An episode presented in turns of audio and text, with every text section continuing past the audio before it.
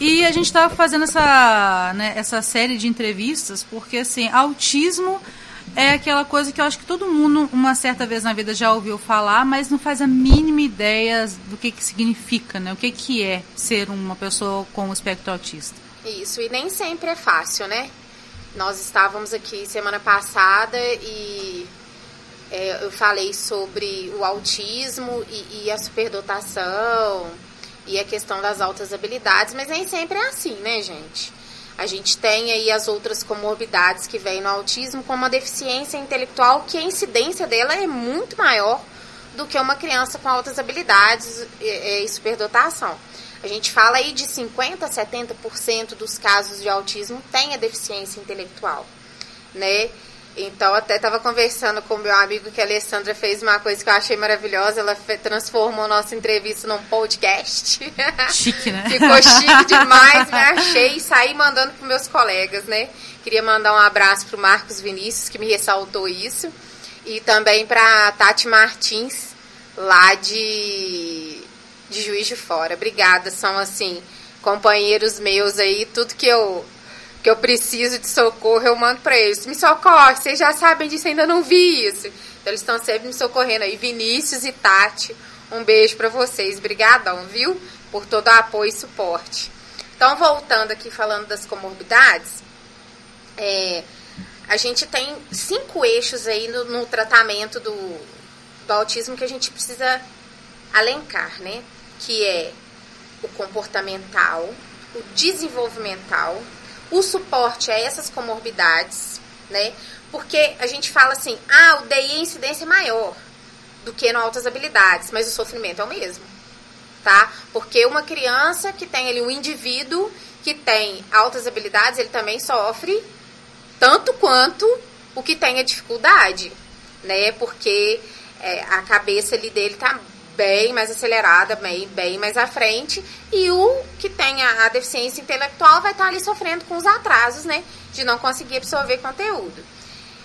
Então, nós temos aí o suporte a essas comorbidades, né, que vem como transtornos neurológicos, psiquiátricos, nutricionais, sensoriais, né, e 85% das crianças com autismo não tem só autismo, gente. Eles têm esses, esses transtornos, né, esses distúrbios TDAH, TOD, epilepsia, distúrbio do sono, cáries, a incidência de cáries, é, é, até mesmo pelo fato sensorial da escova de dente na boca, ah, tá. entendeu? Tá. Alergias respiratórias, intestinais, é onde entra a Nutri, que eu vou trazer ela para poder falar sobre isso.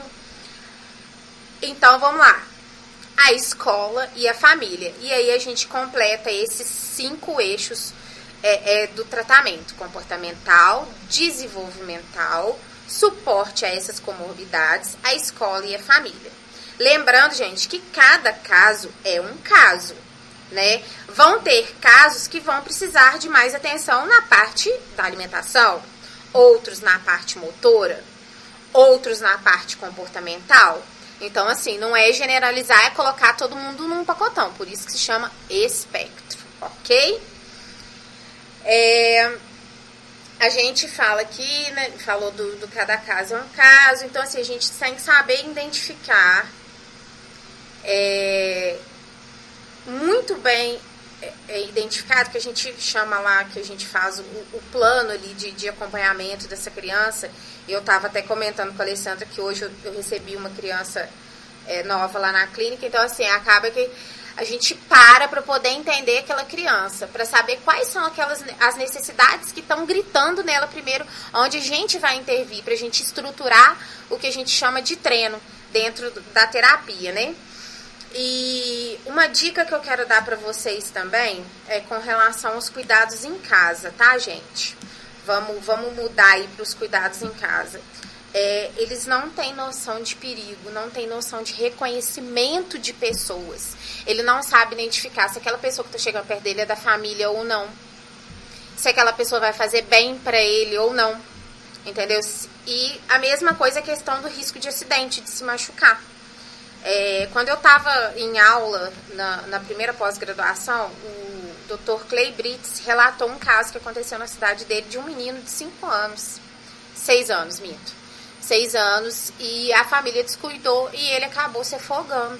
Nossa. E ele estava dentro do espectro porque ele não tem noção do perigo. Então, as famílias aí precisam estar tá mais ligadas nessas, nessas crianças, né?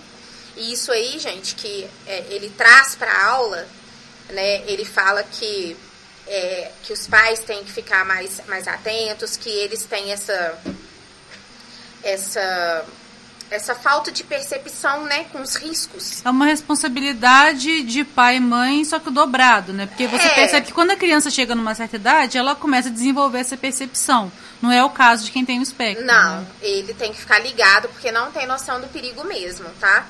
E foi ele, é, através de artigos é, é americanos, europeus, foram comprovados é, é, cientificamente que o índice hospitalar dessas, de internação dessas crianças é muito maior. Olha só. É muito maior.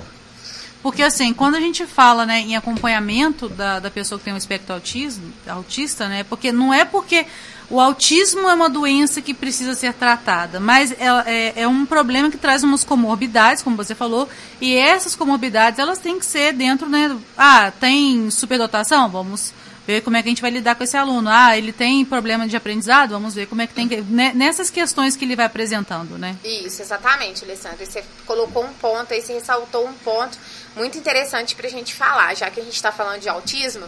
Você falou assim, ele não é uma doença que tem como ser tratada. Exatamente. O autismo, assim como todos os, os tipos de transtornos neurobiológicos, não são doenças entendeu? São transtornos. Eles estão ali, ele está ali dentro da área do transtorno. Então, não tem um remédio que vai fazer melhorar.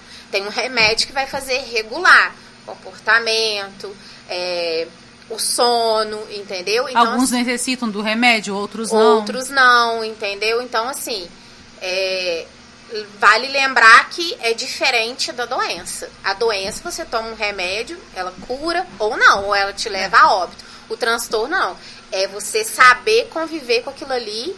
É, é, é, tem os remédios para auxiliar no, nos fatores das comorbidades, transtorno de sono, entendeu? É, regular um comportamento agressivo, mas não é doença. É diferente aí, uma coisa da outra. Aí a gente entra naquela outra pergunta que eu te fiz antes da gente entrar no ar, sobre a questão da superproteção. Porque às vezes a mãe descobre, ah, meu filho é autista, e começa a querer proteger ele do mundo, né? E bota dentro de uma bolha, faz assim, quiser, vontade de botar numa caixinha, botar na bolsa e carregar e comigo o tempo ali, todo. Né? Exatamente. Né? É, os pais têm muito receio, esse mesmo porque a gente ressalta essa questão do cuidado excessivo, por eles não terem noção desse risco que eles correm, né? Mas, gente, nada de super proteger demais. Por, pra não, porque a gente quer o contrário, a gente quer autonomia, a gente quer ensinamento para essa criança. E não colocar ele na bolha, ok? Então, para que que serve também a terapia? Para se criar regras, rotinas, o autocuidado, para ensinar para ele que é perigoso, que dói, que machuca e não tirar ele ali daquele momento, colocar na bolha e não explicar para ele o motivo. Então, assim, tem que se explicar, tem que se mostrar. É, eu estava até falando com a Alessandra que a gente não quer angu perdido. A gente quer autonomia, a gente quer independência. Entendeu? Então, assim, a gente entra nesse cunho aí de não só crianças é, é, atípicas, a gente já entra num cunho de crianças típicas, né? Que muitas das vezes, a gente, igual a gente estava conversando, ah, eu vou super, super proteger meu filho do mundo. Nasceu ali uma criança linda, maravilhosa, e ao invés de você ensinar, você faz tudo para aquela criança. É, eu percebo isso, né? É, como você falou das, das, crianças típicas, né? Todo mundo sabe que eu tenho seis aí. A minha mais velha, por exemplo, vai fazer 22 agora em junho. Quando eu morava no Rio, eu tinha só ela.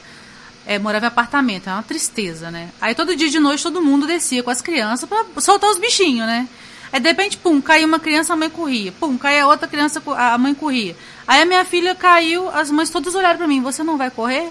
Aí eu olhei, machucou? Não, então ela levanta. Levanta, exatamente. Então, assim, é, tem que cair, machucar, levantar, ensinar mesmo é, é, que, as, que o fogo queima, que a água quente queima entendeu? Que andar descalço pode pisar em determinados lugares, mas isso não significa que num lugar seguro ela não vai poder andar descalço. Uhum. Entendeu? Isso significa que ela não vai poder tomar um banho um pouco mais quentinho, um pouco mais morninho para relaxar o corpinho? Entendeu? Então é ensinar mesmo, olha, o fogão é perigoso, mas não significa que você não vai aprender a fazer um miojo, por ensinar. exemplo. Você tem que ensinar. É, eu acho que o nós seres humanos a gente peca muito nessa questão, né? Igual tem gente, ah, menino não chega perto do aparelho de som. Meu marido sempre falou isso desde pequeno. Ensina como faz certo, que não vai quebrar e não vai fazer errado. Exatamente. E aí o que, que a gente consegue? O que, que a gente. Qual é a consequência disso tudo? O que, que a gente não consegue, né? A gente não consegue que aquele indivíduo tenha uma vida plena e independente no futuro. Ela vai estar sempre ali é, precisando do auxílio de pai e mãe. E pai e mãe, gente, não, não é, é eterno.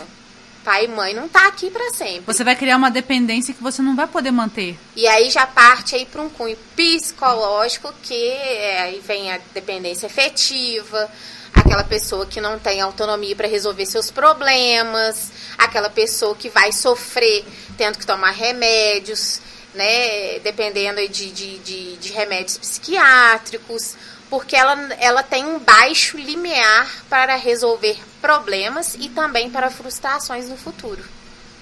É isso aí. Então a família precisa saber é, é, e participar desse processo de autonomia, né? Todo mundo precisa participar desse processo de estimulação, de autonomia dessa criança. É muito importante a família estar tá, é, enganjada, né? Ter um engajamento aí nesse, nessa terapia, nesses treinos, saber, porque é diferente de você é, é pôr na bolha e você dar autonomia para ele. Então, por isso que a família precisa estar tá muito presente aí né, nessa terapia. E um outro fator, Alessandra, muito, muito importante, que, que entra nisso que a gente está falando, a questão é, é, dessa autonomia que os pais precisam dar para os filhos, né, na, na família. Porque o que, que acontece? Gente, é fato científico, tá? Muitas, muitas vezes a gente acredita assim, ah, missão divina, é, missão religiosa, né? No caso do autismo, é uma missão científica. Comprovado cientificamente que famílias onde ocorre separação, a terapia não flui. Olha só. Exatamente. Comprovado cientificamente. Casais que se separam têm mais chances de, das crianças não adquirirem as habilidades que elas precisam adquirir para a vida adulta. É, isso é uma coisa real. Por exemplo, a gente teve recentemente um caso famoso. O técnico de vôlei Bernardinho, ele abriu mão de treinar a seleção francesa. Estava com um projeto já para 2025 e, e, alegou questões familiares. Aí o pessoal foi atrás, queria saber o que foi que aconteceu, e falou, não, porque como eu me separei da minha esposa, né, a Adriana Venturini, acho que era o nome da esposa dele, a filha dele de 12 anos estava sofrendo demais, né? E uma criança assim, né, típica, já estava sofrendo muito. Você imagina uma criança uma que criança já tem um atípica, transtorno. Exatamente. É, então a gente deixa esse alerta aí para os pais de crianças atípicas, levem como uma missão divina, religiosa, mas para nós realmente é uma missão científica, né? Que esses casais aí precisam é, é, se proteger. Mas Maritza, é muito difícil. Você tá aí falando de uma realidade onde eu tive que largar o meu esposo para dormir com a, com a criança que não dorme. Para isso que existe a terapia, para isso que existe o médico, para isso que na terapia a gente engloba também é, uma hora de terapia com os pais, para que os pais tragam para nós as questões que, que estão incomodando ele, que eles precisam, porque a gente sabe que é cansativo, a gente sabe que é maçante. A gente sabe que os pais muitas das vezes não dormem, não comem, não vão ao médico. Tem uma rotina completamente estressante, porque vai pulando. É de, é de fonoaudiólogo para psicólogo, para terapiaba, para é, natação, para ecoterapia, para não sei o que lá. Então, assim, a gente sabe que é uma rotina muito pesada e a gente vê mães abrindo mão da carreira profissional, profissional em prol de estar tá ali todos os dias com aquela criança acompanhando tudo isso. E vendo o pai só no papel de provedor. Né? O que a mãe pede para fazer, eu vou fazer. Eu vou estar tá ali. Pai, o seu papel não é só de provedor. Seu papel é de estar junto, querendo saber, nem que seja no final do dia, naquela conversa de pé de cabeceira de pai e mãe que tem ali dentro, fechou a porta do quarto, você pergunta para ela como foi seu dia, como foram as coisas hoje. E tem hora que parece que a gente não vai dar conta, né? Exatamente. Imagina uma mãe que fica o tempo todo Exatamente. Conta, né? E pega, nem que seja um dia da semana e fala assim, não, hoje eu tô com a minha agenda mais tranquila, eu vou levar na terapia para você, ou eu vou buscar na terapia para você. Procurar saber como que tá essa agenda dessa criança e ajudar, né? Num contexto. Então, assim, é muito importante a participação do pai também. Não é só da mãe, porque o pai fica naquele papel de provedor, né? Tudo que meu, meu filho precisa, eu vou prover mas eu esqueço do lado emocional, afetivo da minha família, que também precisa é, de ter o meu apoio. Não é isso, Alessandra? É, já melhorou muito, sim, em relação a tempos passados, né? mas ainda tem um processo muito grande para conseguir grande. evoluir, né? É, teve uma mãe que me perguntou assim, ah, mas é normal o, o, o pai não querer saber? Não é que seja normal, mas a gente precisa investigar, porque esse pai, ele pode estar passando por um processo de negação, que foi o que a gente conversou semana passada, que ele existe. E ele precisa ser sanado. Então não é que ele não se importa, na verdade, é, é, psicologicamente ele não está conseguindo lidar com aquilo. Exatamente. Psicologicamente ele não consegue lidar com aquela situação toda. E às vezes para a mãe que está ali, que vê que o, que o filho precisa de ajuda, às vezes a mãe já notou lá nos primeiros anos de vida, comentou com o pediatra. É porque mãe, mãe é um bichinho estranho, né? A mãe ela esquece de si mesma e coloca as necessidades do filho na frente da dela, né? E, e isso é instintivo, você uhum. faz sem pensar. Né? A mãe ela ela tá ali na, na prioridade de todos os dias, né, gente? Mas às vezes ela já notou lá atrás, falou com o pediatra, o pediatra não falou, não, não viu, passou batido, porque assim, nem todos os profissionais são especializados em TEA. Você pode ser pediatra, mas não tem ali sua especialização, né? Não, não tá por dentro do assunto. Você pode ser uma nutricionista e também não, uma fono, uma professora, uma pedagoga. Então, assim, tem os profissionais ali, é, é, vem com esse cunho mesmo de de ajudar essa família a identificar até antes. Então, assim, às vezes a mãe já percebeu, mas falou com algum profissional e o profissional. E aí o pai acha que é uma besteira, que o filho não tem nada, entendeu? E aí acaba pormenorizando toda uma situação e fala, ah, é no tempo dele. Deixa ele aí que ele vai resolver. E aí o que, que acontece? Um diagnóstico que era para ser precoce acaba se estendendo aí para os 3, 4 anos de vida e atrasando, porque eu falo que muito, muitas pessoas usam um termo, né?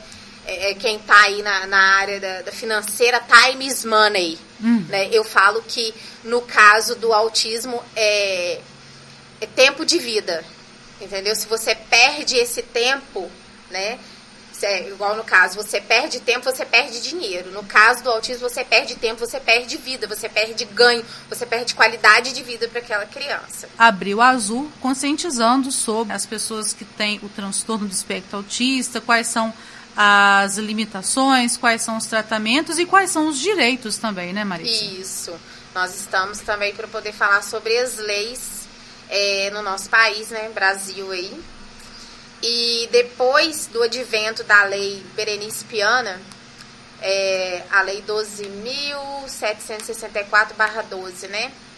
Ela, ela foi uma lei que contribuiu bastante, assim, é, com atenção ao indivíduo com autismo. Melhorou muito, porque antes não se tinha essa, essa atenção toda, né?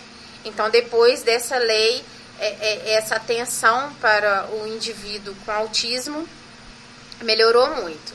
Mas é uma, ela é uma lei ampla, é um, uma lei boa, mas ela ficou faltando definir protocolos de atendimento, por exemplo, né? É, como fazer o atendimento é, é X, Y, Z, para que lado que vai o atendimento dessa criança. Então, ela ficou faltando em definir esses protocolos de atendimento. Mas foi uma lei que veio abrindo é, é, bastante portas aí é, para as pessoas com transtorno do espectro autista, né? É, ela determina o direito dos autistas a um diagnóstico precoce, ou seja, ainda bem ali na infânciazinha, no, no bebezinho, tratamentos, terapias, medicamentos pelo Sistema Único de Saúde, acesso à educação e à proteção social, né? Ao trabalho e serviços que proporcionem a igual, igualdade de oportunidades. esta lei também estipula que as pessoas com transtorno do espectro autista é, sejam consideradas pessoas com deficiência para todos os efeitos legais. Então, ela é uma lei que abrange escola, é, é, espaço público. Ela é uma lei assim bem bem ampla mesmo. E, gente, não sou formada em direito, estou trazendo a lei. Os pais que quiserem se aprofundar, procurem aí Lei Berenice Piana. Ela é uma lei extensíssima, igual eu falei, ampla. E ela vem com esse é, intuito de amparar as famílias, né? Principalmente para capacitação de profissionais para trabalhar com autismo. Porque, igual eu estava falando anteriormente, nem todo pedagogo, nem todo professor vai ter essa preparação. E se você quer colocar uma criança na escola, você tem que ter ciência que um profissional ali tem que estar tá capacitado para isso. Então a lei vem amparando isso. Vem amparar também se você precisa de alguma coisa no município, que o município forneça profissionais, né, fono, psicólogos, para que possam é, é, atender essas crianças aí dentro do espectro. Então, a, essa lei é ampla e ela vem trazendo esse benefício aí para as famílias, que é o benefício de capacitação dos profissionais para poder estar tá amparando essa criança nos mais diversos locais, né? Então, ainda falando sobre lei, a gente vem falando é, também que eu falei semana passada, eu nem lembrei é, é do nome do filho do Marcos Mion, gente, me perdoa. É o Romeu Mion, uma lei que foi sancionada no dia 8 de janeiro de 2020, é a Lei 3.977, que é a carteirinha de identificação para pessoas com transtorno do espectro autista.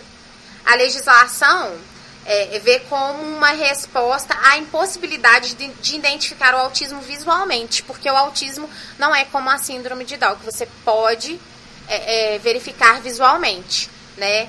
O autismo não. Então, para isso vem essa carteirinha é, para diminuir aí a frequência que gera obstáculos ao acesso a atendimentos prioritários e serviços aos quais os autistas têm direito.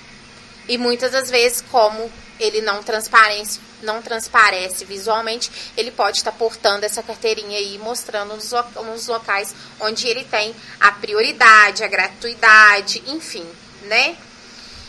Temos também a lei que reduz a jornada de trabalho das mães com filho autista.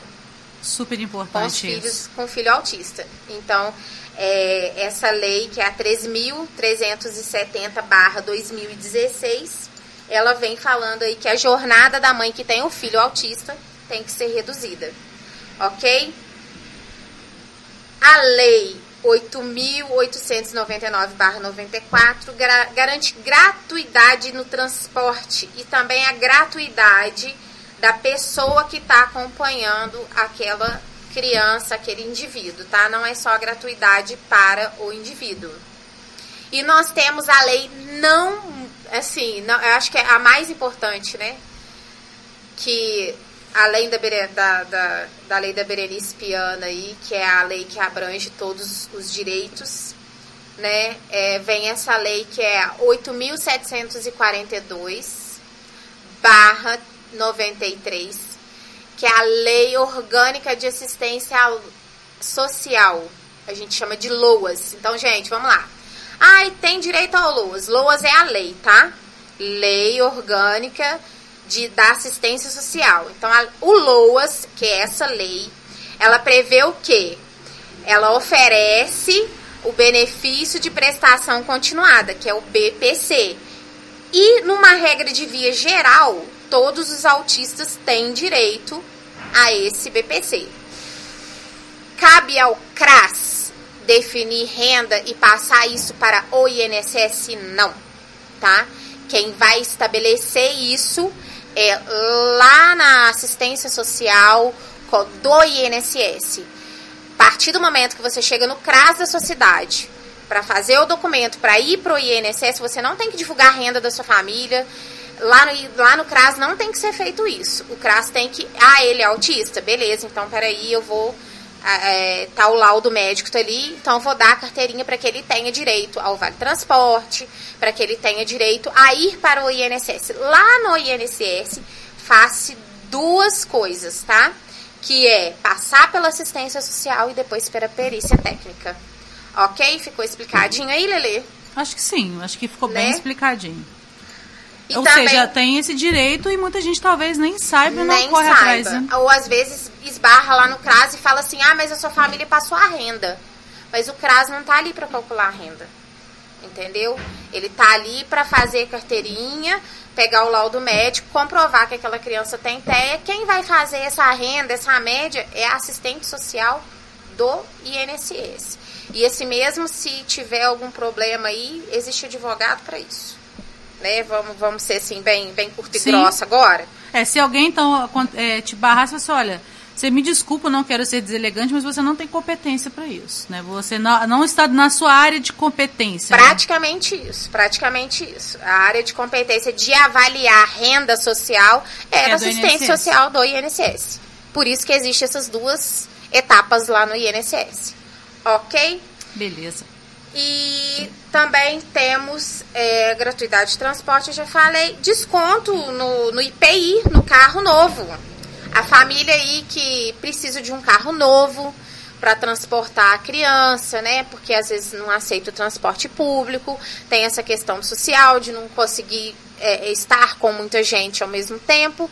Então tem aí também uma papelada que você preenche lá na concessionária mas também tem essa questão do, do, do IPI aí, que tem essa redu redução, não sei se tira uhum. total, mas é um benefício para poder tirar um carro novo aí na concessionária. Bom, eu acho que eu dei uma pincelada bem boa aí nas leis, né? E agora é, eu queria falar mais um pouco, dentro da lei ainda, sobre o tratamento individualizado como que ele deve proceder, né? Eu já estou falando aqui, tratamento individualizado, então ele tem que ser individualizado. Maritza, você está falando das leis, tudo muito bonitinho, tudo muito bom, tem a lei Berenice Piana, mas e como fica esse tratamento individualizado, intensivo, né? Que tem que ter a participação da família, da escola. Se eu tiver um plano de saúde, o plano de saúde cobre, bom, é, a gente está tendo aí a, a, a votação da, do rol da ANS. Alguém já ouviu falar? Já ouviu falar, Lili? Já. Nessa votação que está tendo aí do, do rol taxativo, exemplificativo. Mas, em vias de fato, o plano de saúde tem que cumprir. Uhum. Ok? Desde que, agora nós vamos entrar aí é, desde que o médico, o neuropediatra, saiba fazer um relatório, um laudo bem feito. Essas são palavras do meu professor, médico, neuropsiquiatra, Clay Brits. Foi uma aula que eu tive com ele, uma aula ao vivo, e a gente tocou nesse assunto, entendeu? O plano ele tem que aceitar, ele deve aceitar. O plano não pode negar. A lei é claríssima. Entendeu? Então eu volto a falar. O que eu estou falando agora, não tirei de trás da orelha uma aula que eu tive com o meu professor Clay Brits, né?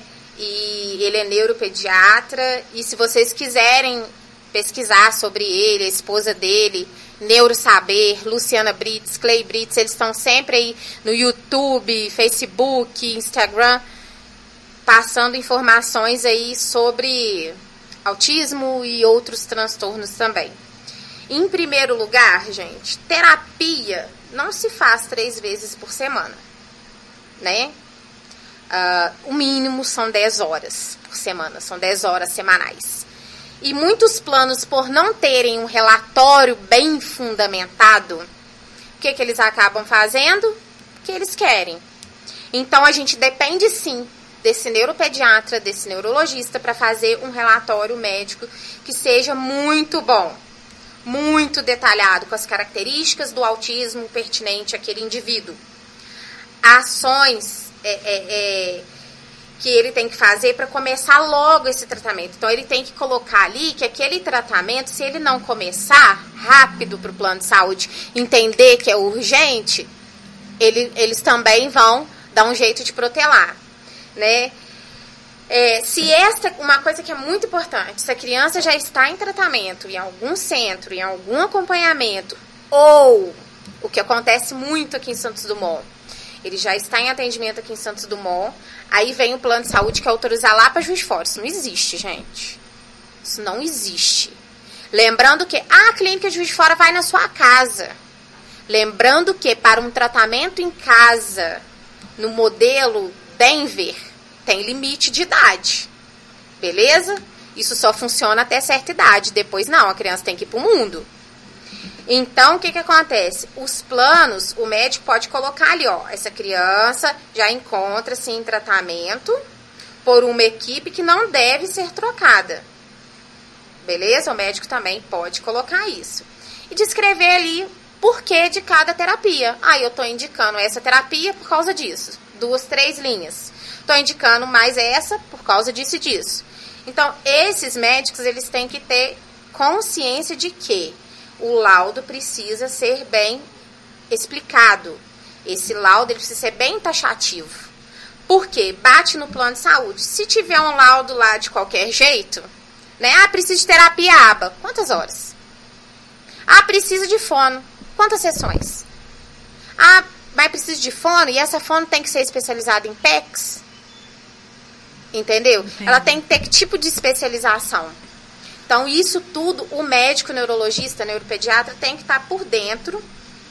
E até mesmo existem advogados hoje especializados nesse tipo de, de, de relatório para torná-los aí, é, é mais efetivos, né, para que não haja essa guerra. Plano de saúde, médico e, e clínica, e, e família, para evitar esse desgaste, porque já é tão desgastante, aí você ainda tem que brigar por uma coisa que é direito seu. Lembrando que essa votação do rol ANS taxativo exemplificativo ainda não houve votação.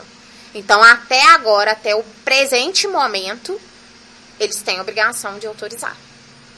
E se o laudo médico for bom assim, igual o Dr. Clay Brits fala, aí, meu filho, tem, tem, que autorizar, mesmo, não né? tem como negar. Então era essa notícia boa que eu queria dar para os nossos ouvintes. Que bom, notícia boa é sempre muito bom, né? É sempre muito bom. Semana que vem você volta, né? Semana que vem eu volto, se Deus quiser. A gente vai cobrir esse mês de abril inteiro. Poderia ficar o ano inteiro, né? Mas esse mês de abril mais e tem assunto, hein? Tem. Deixa quieto. Já percebeu que tem muito assunto, né? Mas a gente Deixa vai. Quieto. E se alguém tiver alguma dúvida também, né, Maritza? Manda pra gente. A gente trabalha as dúvidas também do pessoal em casa, porque não dá pra abrir sempre as perguntas, né? Porque senão acaba atrapalhando a linha de raciocínio. Mas a gente pode trabalhar as perguntas depois também. Depois, com certeza. Pode mandar aí pra Alessandra. E para mim também, quem sabe aí das minhas redes sociais, Pode passar seu telefone de novo? Posso, posso passar meu telefone de novo. É o 98850 2464. Ok? Mais uma vez? Pode falar de novo. 98850 2464. Inclusive, na semana passada eu passei seu número para uma ouvinte que ia levar a netinha ó. Não sei se ela já Ótimo. levou. Não, acho que ainda não levou, não. Essa semana não tive agendamento novo ainda. Ô, Maritza, mais Mas uma vez, obrigada e vamos ver se a gente consegue né, conscientizar o pessoal sobre isso. Exatamente, muito importante.